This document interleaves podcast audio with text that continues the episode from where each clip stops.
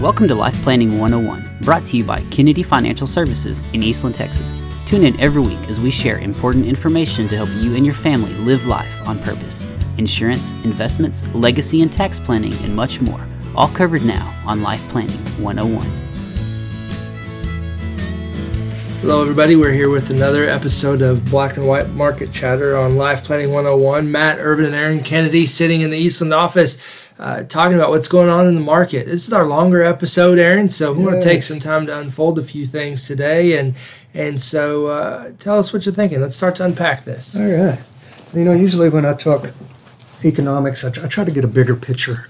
You know, I think it's easier if we talk a little bit about extremes, you know, and how things work I'm not really good at talking to the penny and that, and that kind of thing. But if we can get an idea what's happening from a thousand foot up or 10,000 foot up, all of this stuff starts to make sense.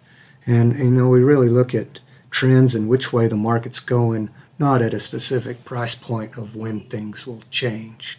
I like how you said that. Let's unpack this and, and see how this should play out. Well, one thing I want to I want to touch on right here is that so many folks, even the people in the news, get caught up in the what's the unemployment data today, tomorrow, right. and it does not matter. It what to your matter. point, it's the trends over time, you know, the flows of things and how they correlate one month over the next and the general trend. So I want to just help ease people's minds with it doesn't matter what it looks like today. Right. I love that. So when we're talking economics, we're talking about what happened yesterday. Already. You know, already.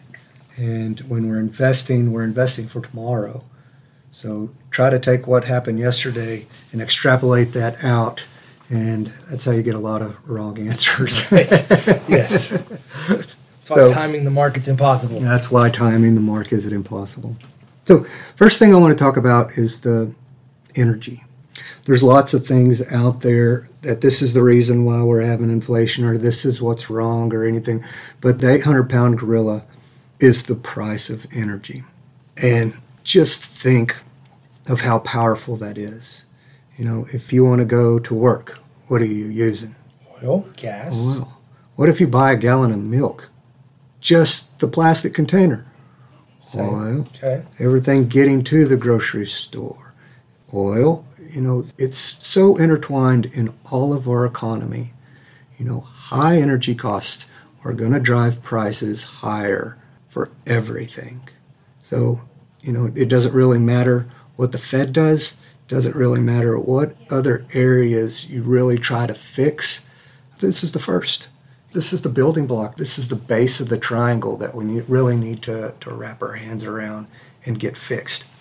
And guess what, guys? It's not a demand problem. There's not five times the amount of airplanes in the sky. There's not three times the amount of trucks on the road. You know, we, we didn't grow into this problem. You know, business is not booming so much we don't have enough oil to go around. We don't have enough oil in the refineries. We're not pulling enough oil out of the ground. This is a supply problem, right? Big time supply problem.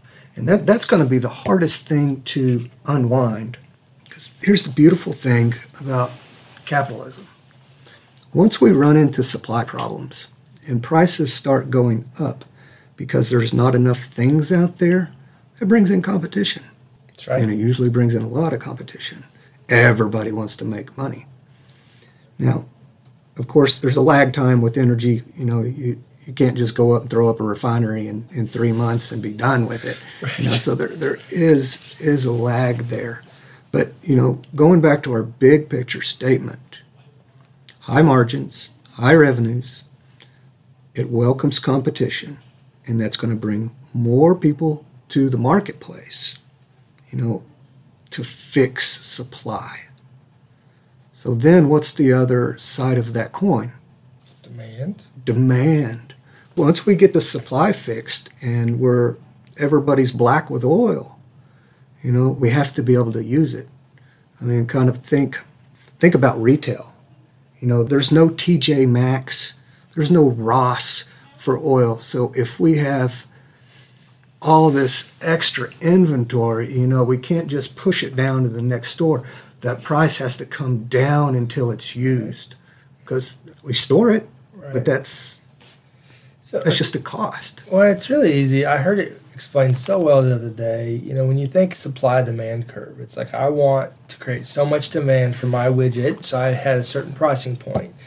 And as you, you know, as you increase the price or lower the price, whatever that is, it, adjusts the demand for that. Well, with all of the money that was poured into the economy, now everybody's budget changed. Well, based on my new budget, although extremely temporary due to government aid, with my new budget, I can now afford to eat out three times a week or buy my kids new sneakers or buy that new car or buy the new laptop. So these companies were not prepared from a quantity standpoint. Right. And that's what's driving it. When we talk about not enough supply all the time, but when we really extrapolate it to like the things that we touch, you know, uh, iPads, cell phones, what you know, anything. We all use something as a device, and so it's easy to help kind of make sense of that. Because oil gets a little complicated, right? Because there's so many things that go in from pumping it out of the ground, and then how does it get to the refinery, and then oh by the way, it's turned into gas or the milk jug. You're t- there's so many. There's, it's such an intricate system. Yeah, but you nailed it, and I think we really need to to talk about this in a few minutes. But that consumer, with all the aid that we received, uh, you know, we have the strongest consumers walking into any recession ever. You know, so you know it's super confusing that uh, things are, are like they are, and it's hard to put a label on them. But I, th- I think everybody can go outside and look around and say things aren't right you know, but the consumer's still strong. And it is elevating us above a point that's kind of hard to believe at this time. But it can't really last. It can't last forever. Right. And, and we're probably getting stretched Yep. right about now. With that, let's take a quick break, Aaron. Uh, we'll come right back with you here on Black and White Market Chatter on Life Planning 101.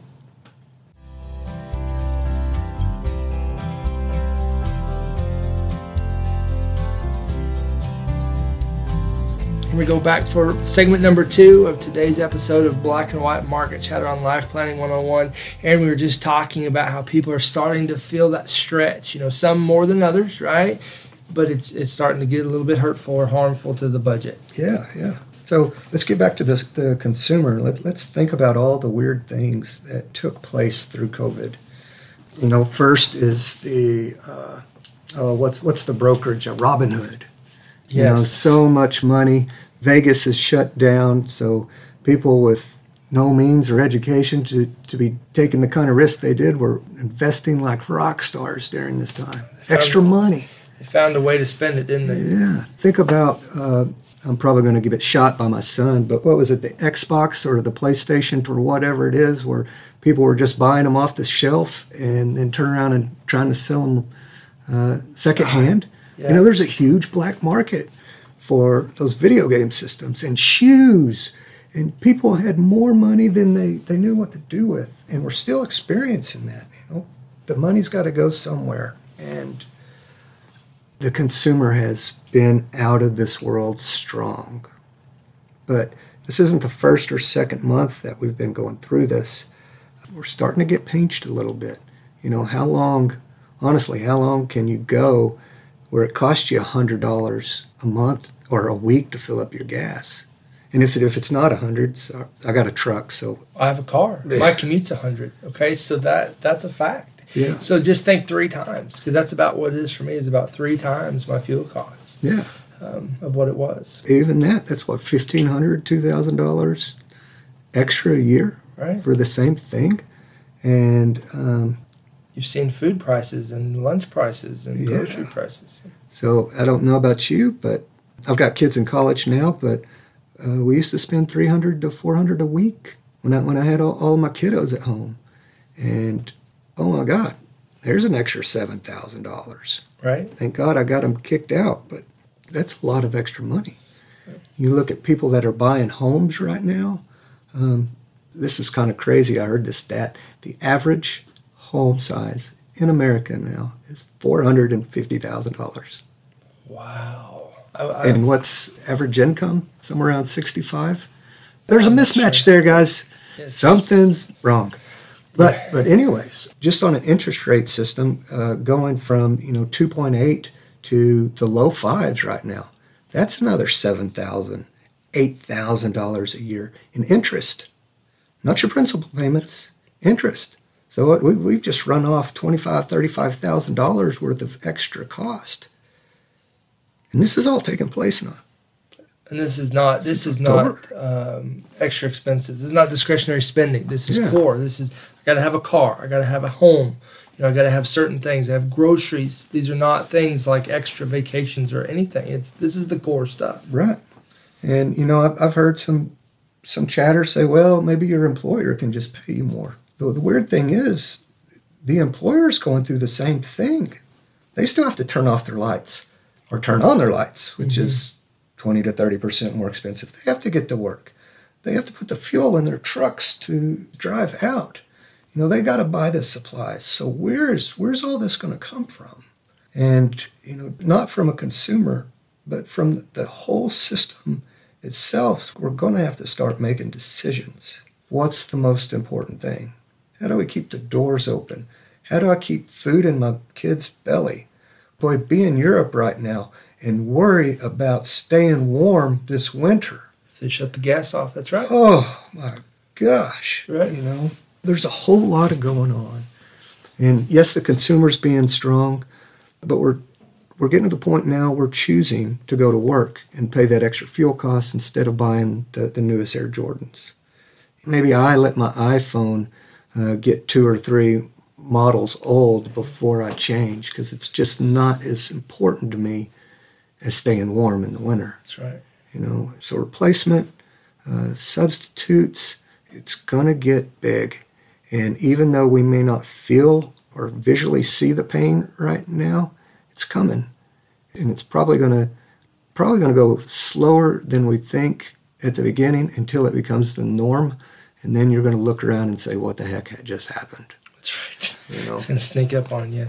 Well, and it, and it feels different, right? Because the last relatable experience that most people have is is in 2020 when it was really a, a V-shaped recovery. We were talking about the same things. Yeah. You know, staples are important. Electric companies are important. You know, those are the things that that hold up.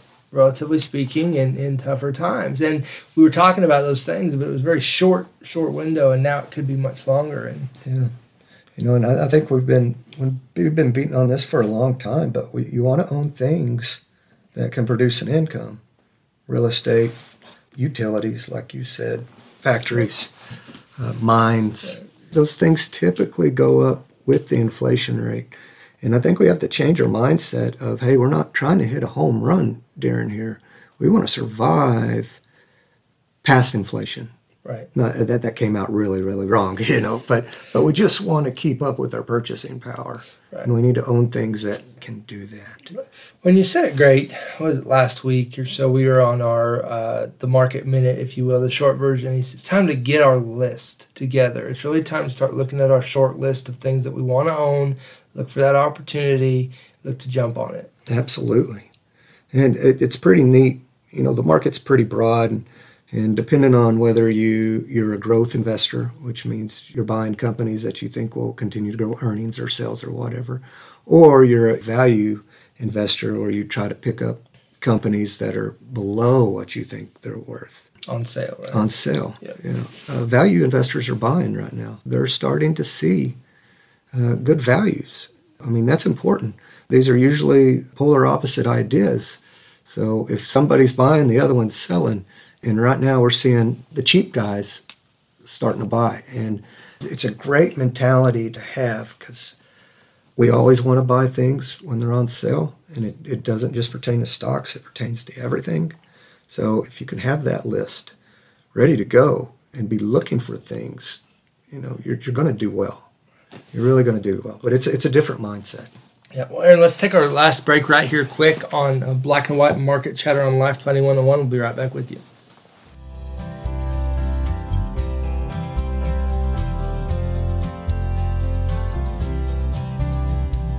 Here we are for the third and final segment of Black and White Market Chatter on Life Planning 101.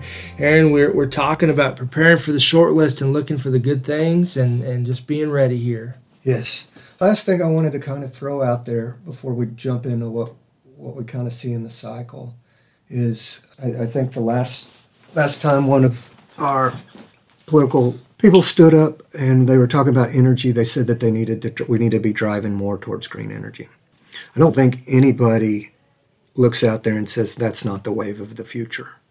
That's a foregone conclusion. We're going to have it's inevitable. green energy. Yes, don't know whether it's going to be uh, solar, wind, hydrogen. It doesn't matter. We're going there. Technology is improving too fast. We're going to get it. But it's just it's not today, guys, and it shouldn't really be part of the conversation. Well, you know, to that big of a degree. Think back to the late '80s and early '90s you know, the beginning of the um, cell phones. Remember the bag phones? Right. You know, they were ungodly expensive. Service was horrible, and the minutes killed you. You know, it was, it was expensive to use. What if our government came out and said, "This is the wave of the future. Everybody has to use the cell phones now, the bag, Bag phones." phones. What would what would have happened? Even though it was so clear, that's the wave of the future. You know, it would have been devastating our communication would have gone to nothing overnight. And it does change, you know, just looking back, I remember having to buy minutes. Just think about the airplanes. Remember, uh, we went from uh, ashtrays to phones on the back of the, the chair to TVs on the back of the chair. And now you get a plug and you can do everything on your phone. Right. You know, technology advances. We're going to get there, but we have to have an honest conversation of keeping us productive until we can. You know, and right now it's just not viable, and uh, it's a talking point that is it's being wasted.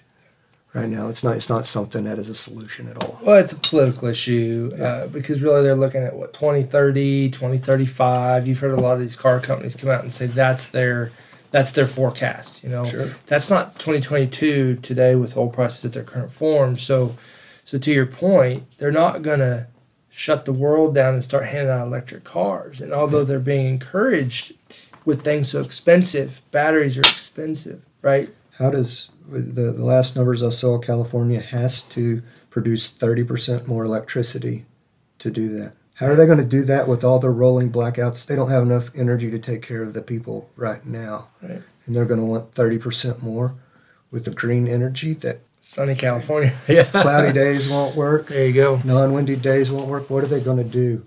You know, we've really got to we got to put our heads around this because this this is the wave of the future, and I'm really excited about all of this. But we can't hurt ourselves trying to get there. You know, Right. that's definitely not the most efficient way. And that should give us some hope, right? Yes. Because Yeah, um, we're going to get there, guys. because oil, oil and gas is not going away for the, for the current fall. And No. so, but with that, we still got a pricing problem. Yes, we do. Okay, so that's that's really it on it. So what what are we looking for, and what do we kind of see going forward in the sh- short term? Um, you know, market wise, uh, I was having a conversation earlier today. I don't, I don't think we're that far off from a turning point because we, we are forward looking. And as soon as people get the idea that we're actually looking for solutions, we'll start pricing it in. And uh, we got a whole lot of elections coming forward in November, uh, big ones, and we're just going to keep going from there depending on what happens. But we're in a point where nothing is really making sense economically or in the market from what the Fed's really trying to do. So looking at it from that standpoint, Fed's going to raise interest rates too much. It's just going to happen. They've come out, they're going to slow demand. Last quarter was our first drop in, in GDP. So if we have another one this time, uh, you know, that's technically a recession. Um, I've seen numbers of 0.4 growth uh, to one, and I think we were about negative one last quarter. So, I mean, we're right there. And even if we're, we're flat this quarter and, and down next quarter, I think everybody understands that we're in, we're in a recession now. Uh, regardless of your definition, things just are not working well. The Fed is going to drive interest too high. And at some point, we need to start putting protection, or let me just put duration on our portfolios. So, duration is a risk term for bonds or CDs of how much your portfolio moves with 1% interest rate moves. So, for example, a 20 year treasury bond has a duration about 20. I think it's like 18 and a half, something like that. Think about this. If I bought a 20 year treasury today and I paid 4%, interest rates been up, go up to 5% tomorrow.